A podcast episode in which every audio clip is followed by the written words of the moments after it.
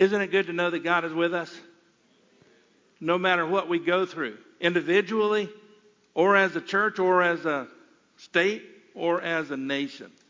And we're going through some significant, challenging times as a nation. Wouldn't you agree with that? But it's not a surprise. I'd like for you to turn to 2 Timothy chapter 3. 2 Timothy chapter 3. And I'm going to read the first 13 verses or so. It's an interesting description of what's going on today. It's, it's very apropos. 2 Timothy chapter 3, it's written by Paul to Timothy, his protege, uh, the, the individual that Paul discipled and then helped to minister. 2 Timothy 3 1. But know this, that in the last days perilous times will come. For men will be lovers of themselves, lovers of money, boasters, proud, blasphemers, disobedient to parents, unthankful, unholy, unloving, unforgiving, slanderers, without self control, brutal, despisers of good, traitors, headstrong, haughty, lovers of pleasure rather than lovers of God, having a form of godliness but denying its power. And from such people, turn away. That was written almost 2,000 years ago. Isn't it a pretty good description of what has taken place in America today? Goes on to say in verse 6 For of this sort are those who creep into households and make captives of gullible women, loaded down with sins, led away by various lusts, always learning and never able to come to the knowledge of the truth. Now, as Jannes and Jambres resisted Moses, so do these also resist the truth, men of corrupt minds, disapproved concerning the faith. But they will progress no farther, for their folly will be manifest to all, as theirs also was. Again, quite a description of what's taking place today. Now, Paul went on to talk about his example. But you have carefully followed my doctrine, manner of life, purpose, faith, long suffering, love, perseverance, persecutions, afflictions, which happened to me at Antioch, at Iconium, at Lystra, what persecutions I endured and out of them all the Lord delivered me. Yes, and all who desire to live godly in Christ Jesus will suffer persecution. Two things there. Number one, there are people, even in the midst of a nation which is turned away from God, there are people that are living for Him. I think sometimes people say there's no good politicians. I think there are a few. They're not necessarily that many. But there are those who love God and are seeking to live for Him, just as in every vocation, every area of life. We need to make sure that we're that kind of person, that we're setting the example. But we also need to recognize that if we're godly in Christ Jesus, we will suffer persecution. If we have a society that is described in verses 1 through 9 then in all probability, those who are seeking to live for Jesus Christ are going to be persecuted. There is a possibility that that persecution will get worse. There's a possibility that, that the things that we preach, that we seek to live, might, might be outlawed. Right now, I can preach freely. I would not be surprised if in 5, 10, 15, 20 years, preaching the Word of God could get you into big trouble. It's happened in countries in Europe. I think it could happen here if we don't turn around, if we don't have a revival, if we don't turn back from God. I mean, to God. Uh, in, in, in Chronicles, it says, If my people who are called by my name shall humble themselves and pray and seek my face and turn from their wicked ways, Then will I hear from heaven, forgive their sins, and heal their land. Is there hope for America? Certainly. Is there hope from America apart from God? I don't believe so. We need to make sure that we are setting the example. We need to recognize that we have the great possibility of enduring persecution. Verse 13 is an informative verse. But evil men and impostors, impostors, impostors, I can say it, will grow worse and worse. Aren't things getting worse and worse? It goes on to say, deceiving and being deceived. Don't we live in a land in which a lot of deceit takes place? Politicians do a lot of lying. And a lot of us believe what is being said. The interesting thing is that that sometimes we are willing to listen to other authorities. We're not willing to listen to the Word of God. I know that I, I do a lot of traveling. And, and when I travel, often I use GPS. And I, I use mainly Google Maps. Let's take a vote. How many of you use Google Maps? How many of you use Apple Maps? Everybody with Google Maps, raise your hand. Okay, everybody Apple Maps, raise your hand. Apple just doesn't cut it when it comes to, to maps. But the interesting thing is that even Google Maps is fallible. Has, has the map program ever asked you to do something sort of dumb? I haven't watched The Office almost at all. I don't think I've ever watched a, uh, that television program through a whole program. But I was watching it one time for just a couple of minutes, and the guy was following GPS, and it said turn right. He turned right, right into a pond. I remember when, when I borrowed somebody's GPS. This was several years ago before before uh, it was on our phones. I think I had a flip phone at that time. And it, it basically, I was riding down Highway 5. It said turn left. I turned left. After a mile, it said turn right, turn right. After about a half mile, it said turn right. I turned right. After about a mile, it said turn left. I turned left on the same road I was on to begin with. The reality is that the authorities in our life don't always speak the truth. We can't rely on them, but we can rely on God's Word. And yet, so often, we are hesitant to do so. We're talking about Scripture today. We'll go on to talk about the inspiration of God's Word and so on. But we need to recognize that there are many who are deceiving, and there are many who are being deceived. We need to make sure that we recognize what God's Word says about the situation and we live accordingly. I think the big problem is this. Many of them, but let me say this many of us have an ongoing desire to do what is right in our own eyes, rejecting the authority of God. Wouldn't you agree with that? Now, probably we don't see it in ourselves quite as much as we see it in other people. In Judges, this is repeated several times. They did what was right in their own eyes. Why do we do what is right in our own eyes instead of doing what God's Word says? Two, two reasons. Number one, because of our pride. We think we know what we're talking about. We think that, that our perspective is correct. We think we are right. But I tell you this if God and I disagree on something, guess who's right? God is.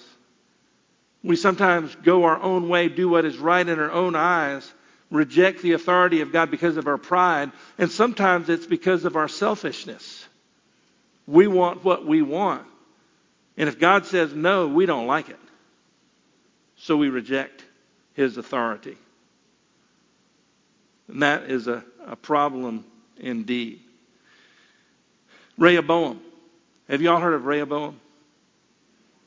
If you haven't, you should have been in Sunday school life groups this morning because For most of us, the Sunday school lesson was about Rehoboam, who was the son of Solomon, but he lost the kingdom because he was not willing to listen to the counsel of the older and wiser men. He decided he was going to listen to the younger men and do what he thought was best.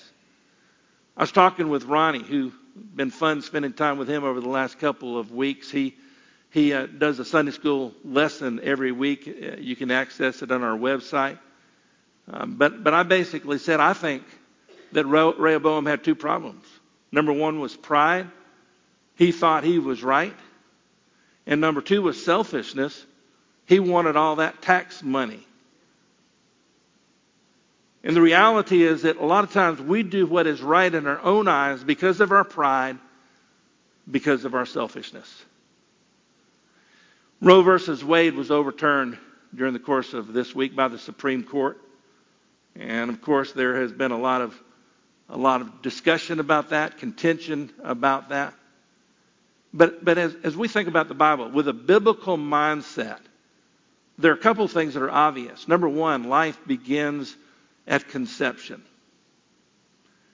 It's interesting that those who were for abortion used to talk about viability, that life didn't begin until the baby was viable. Back then, that was like seven or eight or nine months, so they felt like they could do an abortion up until that point. Well, now some babies are living as early as three or four, five months or something like that. I know Elijah was two pounds, ten ounces when he was born. He was quite early. So the viability is becoming earlier and earlier. The issue is not viability, the issue is conception. When that baby is conceived, that baby has everything it needs to live life. All it needs is nurturing instead of being killed. The only logical conclusion is that life begins at conception. And that's a biblical conclusion as well. In Psalm 139, talks about the fact that God knew David in his mother's womb. Same thing in regard to Jeremiah, same thing in regard to Jesus. Life begins at conception. But number two is this the taking of life is murder.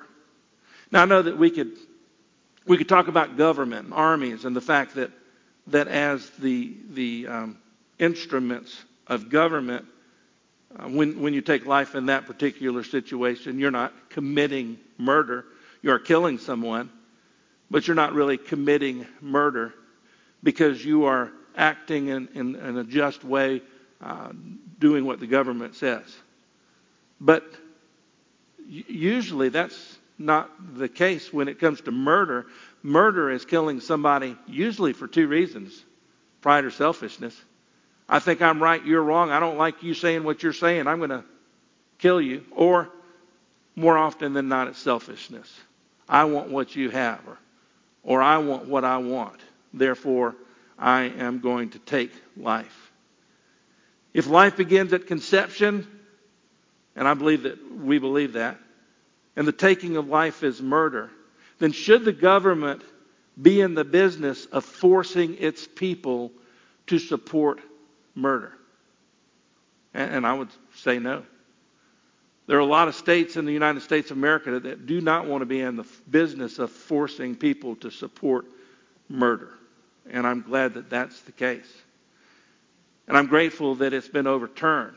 I think we have a a long road in front of us anyway because of the godlessness of society and the resistance to the authority of God's Word.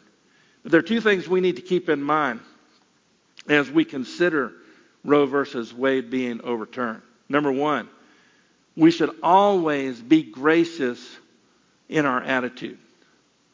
If somebody has had an abortion or, or performed an abortion or whatever, they might have sinned, but have we not sinned? And should we forgive? Does God forgive? He certainly does. You know, when God looks down, he sees our sin versus the sins of others. Does he think, well, the sins of others is a lot worse than the sins of the people in the church? I don't think so. Any sin is an affront to God. And if we want to be forgiven, then we need to forgive. So again, we need to make sure that we are gracious in our attitude. But number two, we need to be grace, be generous in our help. There are, there are a lot of people that are going through a tough time. And the option to abortion is often adoption. Do we need to be involved in that? Do we need to be helpful in that? Do we need to be supporting that?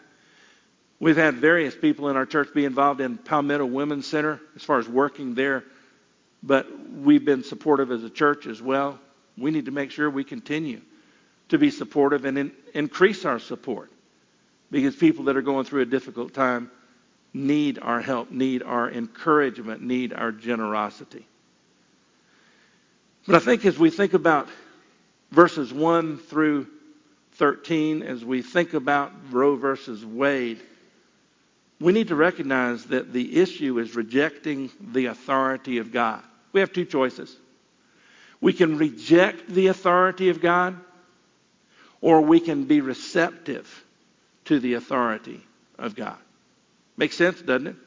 It's sort of like a yes no thing. Say yes to God and say no to the world, or say yes to the world and say no to God. The smart thing to do is to say yes to God because God knows what He's talking about. And there are three results of being receptive to the Word of God, spending time in the Word of God. The first one is found in verses 14 through 15. 2 Timothy chapter 3 verse 14. But you must continue in the things which you have learned and been assured of, knowing from whom you have learned them, and that from childhood you've known the Holy Scriptures, which are able to make you wise for, what's the next word? Salvation through faith, which is in Christ Jesus. The first result of God's Word as we spend time in it, as we're receptive to it, is salvation. I think we need to note two things. Number one, the influence of fam- family. It talks about you know where you learned about it. You, you know where you understood God's word from. And for many of us, it's the same as with Timothy. Look at 2 Timothy chapter 1 and verse number 5.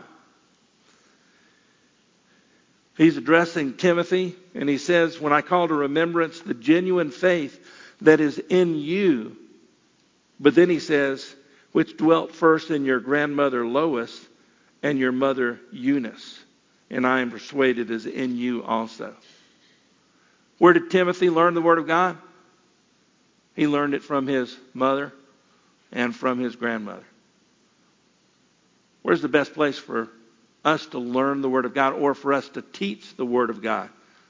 If we're parents, we can make a significant difference in the lives of others. Last week I addressed that. Dad was often gone playing baseball. Mom was the one quite often giving the devotions and praying and so on. And and she would pray us to sleep. And we learned, I feel like I learned more about the content of the Bible from her devotions than I did from seminary. Now, I learned a lot in seminary. But as far as Bible content, I learned a lot from my mother. Sometimes we as parents think, well, I just let them grow up and then let them make a decision. If they grow up and then make their decision, in all probability, they're going to make a decision rejecting the authority of God and His Word.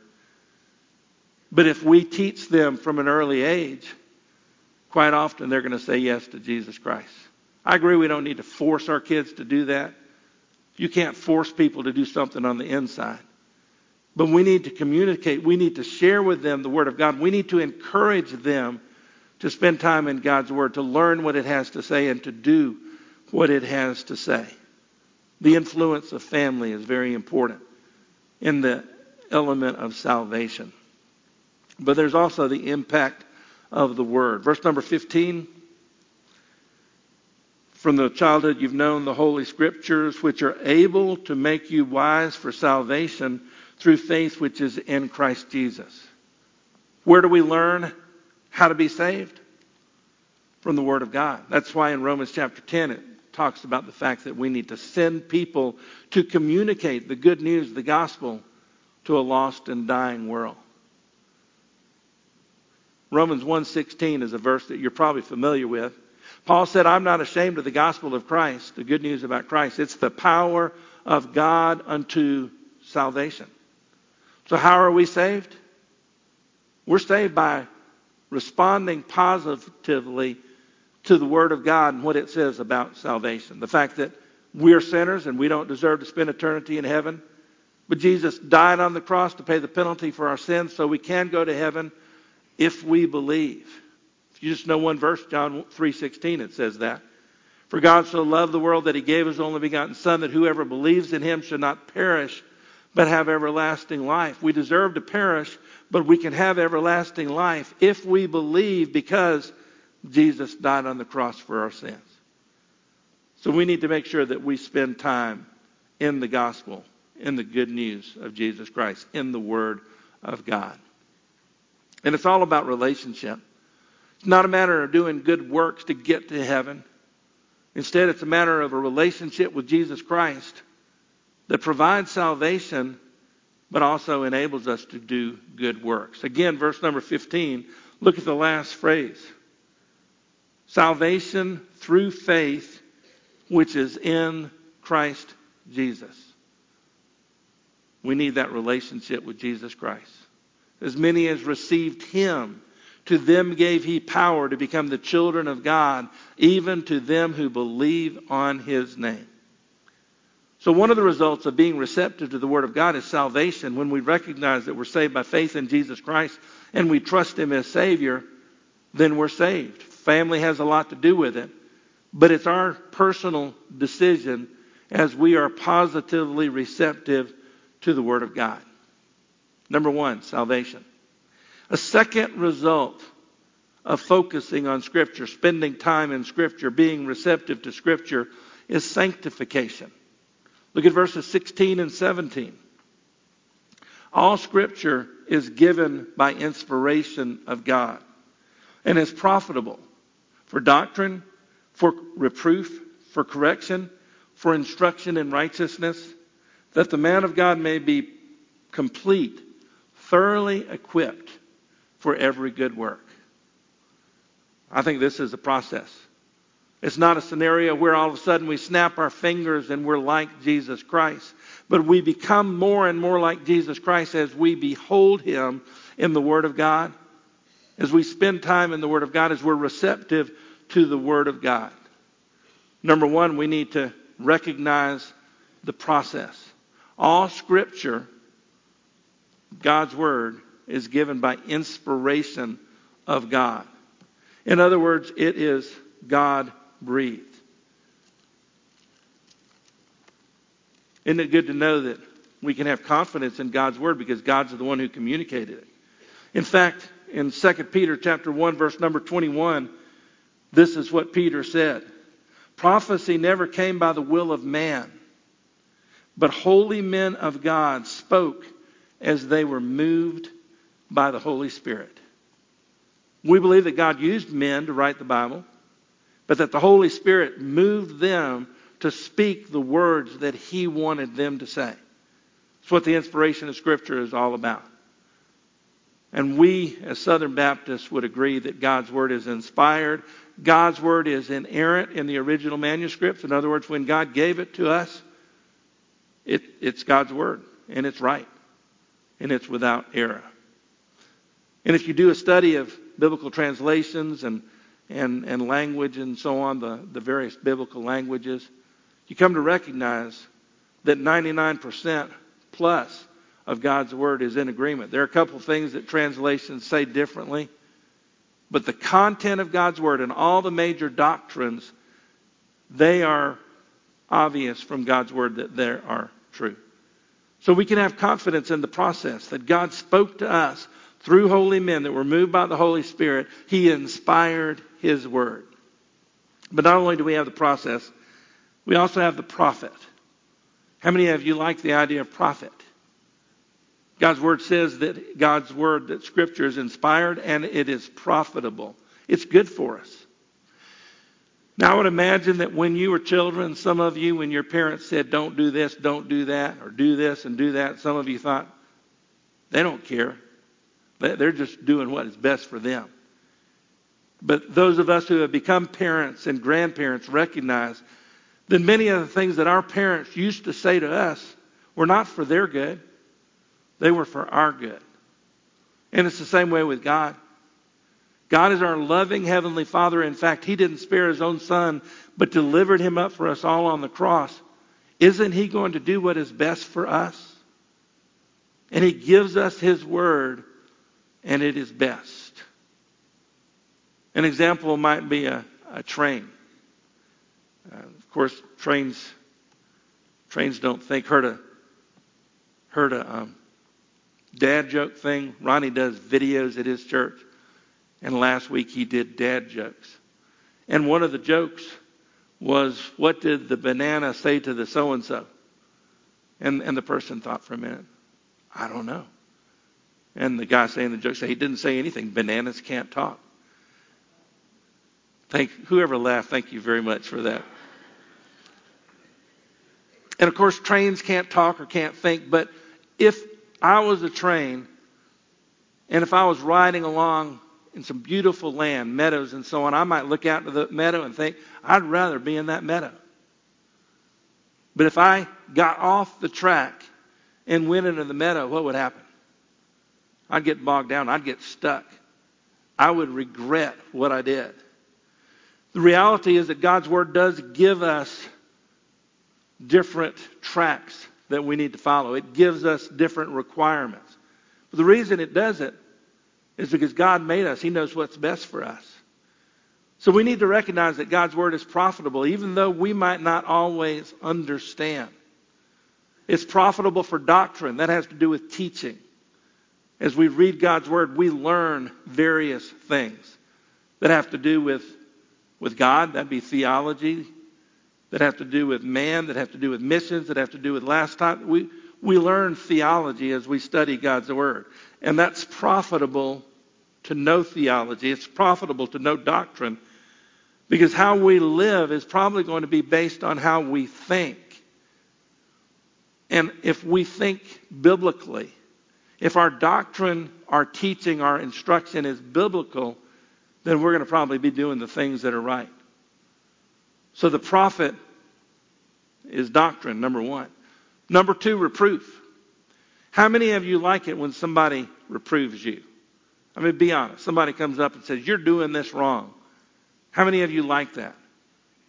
Most of us do not like that. How many of you, when you were younger in school, you would turn in a test, the teacher would give it back to you, and there were red circles all or X's all over the place? That was not fun. But that's one way that you grew.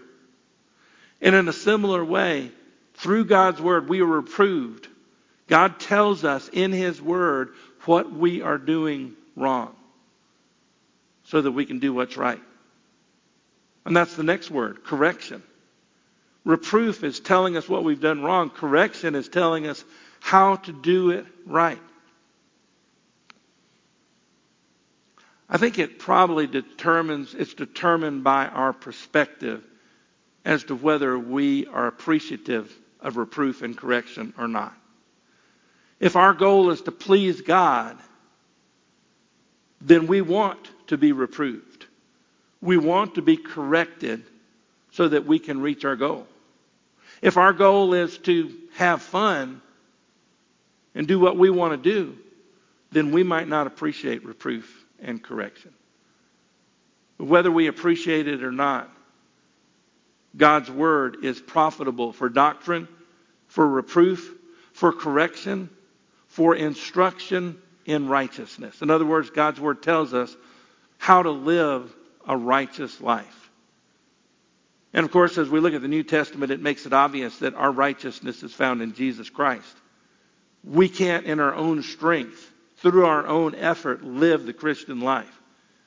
We've got to depend on Him. We've got to trust Him. According to Philippians chapter 3, verse 9, our righteousness does not come from the law, it comes through faith in Jesus Christ. But God's Word tells us how to live a righteous life. That's just not new to, to the New Testament, it's also in the Old Testament fact, there's an entire psalm that's written on the Word of God. And I'm just going to read three verses from Psalm 119. Psalm 119. Psalm 119, verses 9, 10, and 11. How can a young man cleanse his way? By taking heed according to your word. With my whole heart I have sought you. Oh, let me not wander from your commandments. Your word I have hidden in my heart, that I might not sin against you. If we want to live for God, then we need to take heed to God's word. We need to be receptive to Scripture. We need to, to learn, to, to, to meditate, to study, to, me, to memorize Scripture so that we can please God. The process God's word is inspired. Holy men of God spoke as the Holy Spirit moved them. The profit, it's profitable for doctrine, for reproof, for correction, for instruction in righteousness.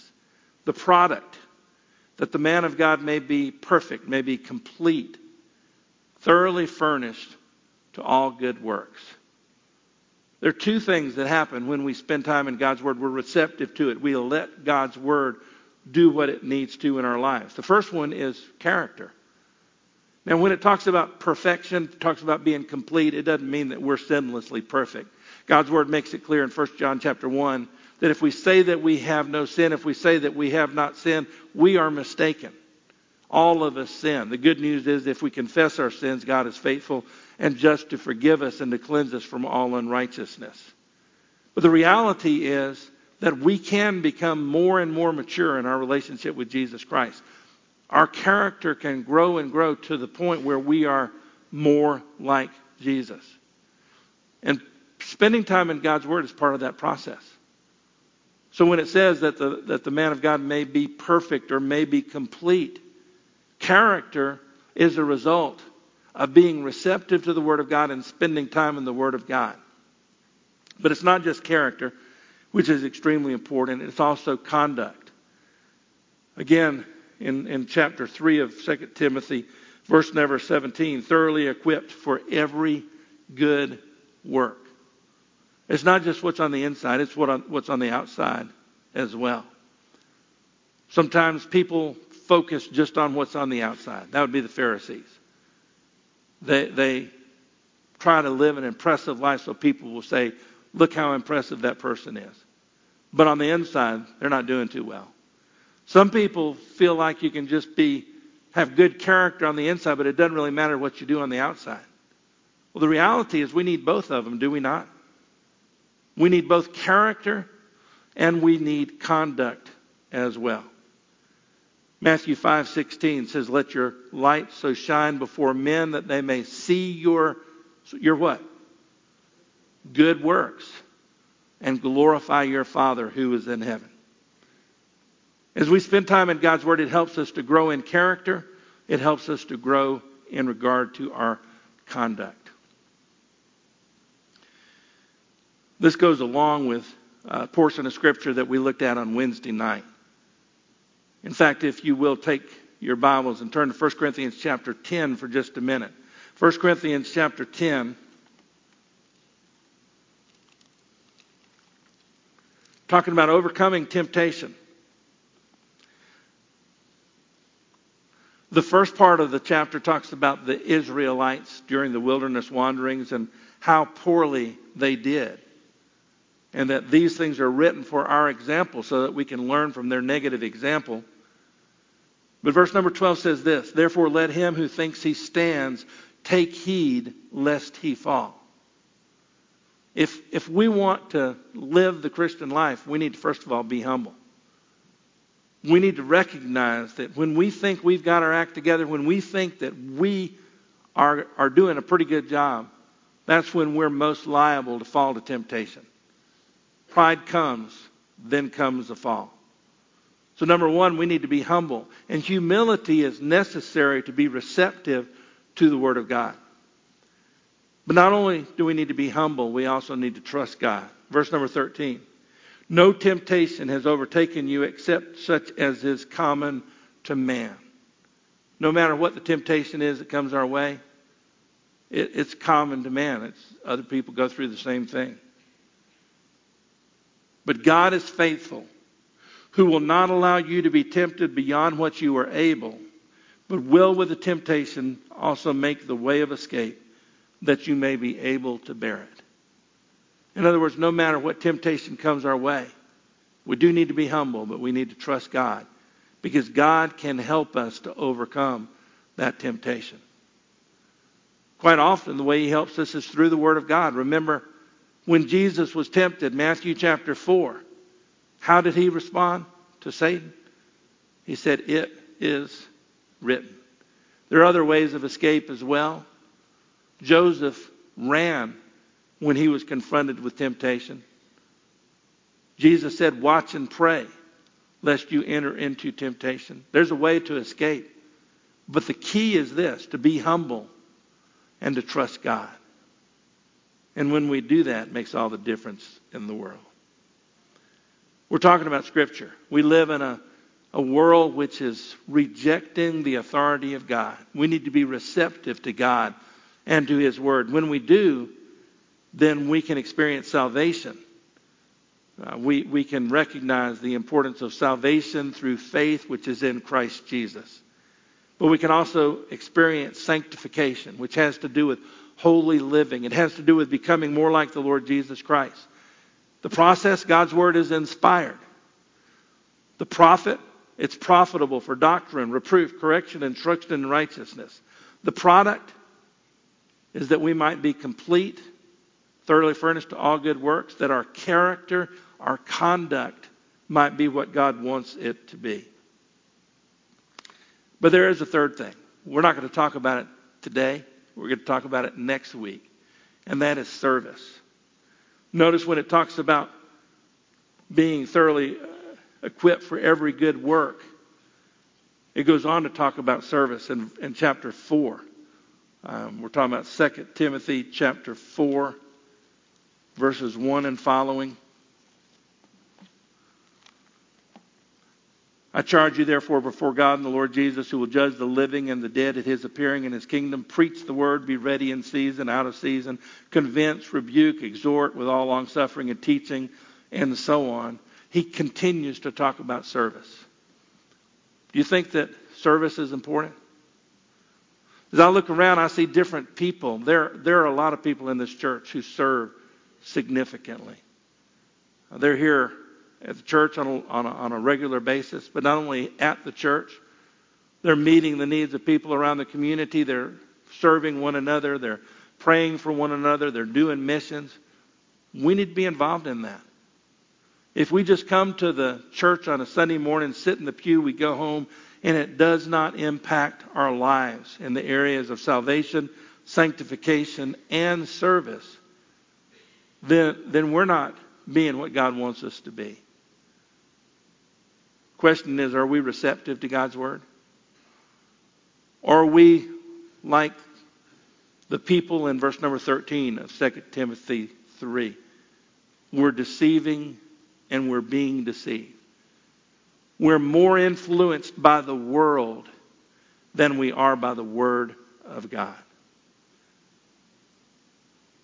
It's interesting as I, as I look at Scripture, quite often relationship, transformation, and impact come to light.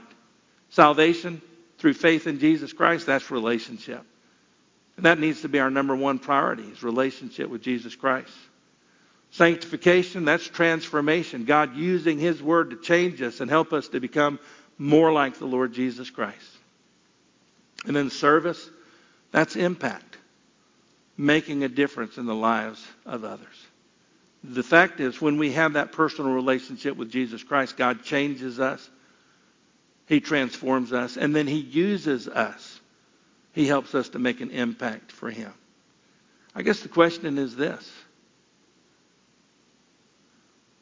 Would you rather be like the world and do your own thing? Or would you rather be like the Lord Jesus Christ and do the will of the Father?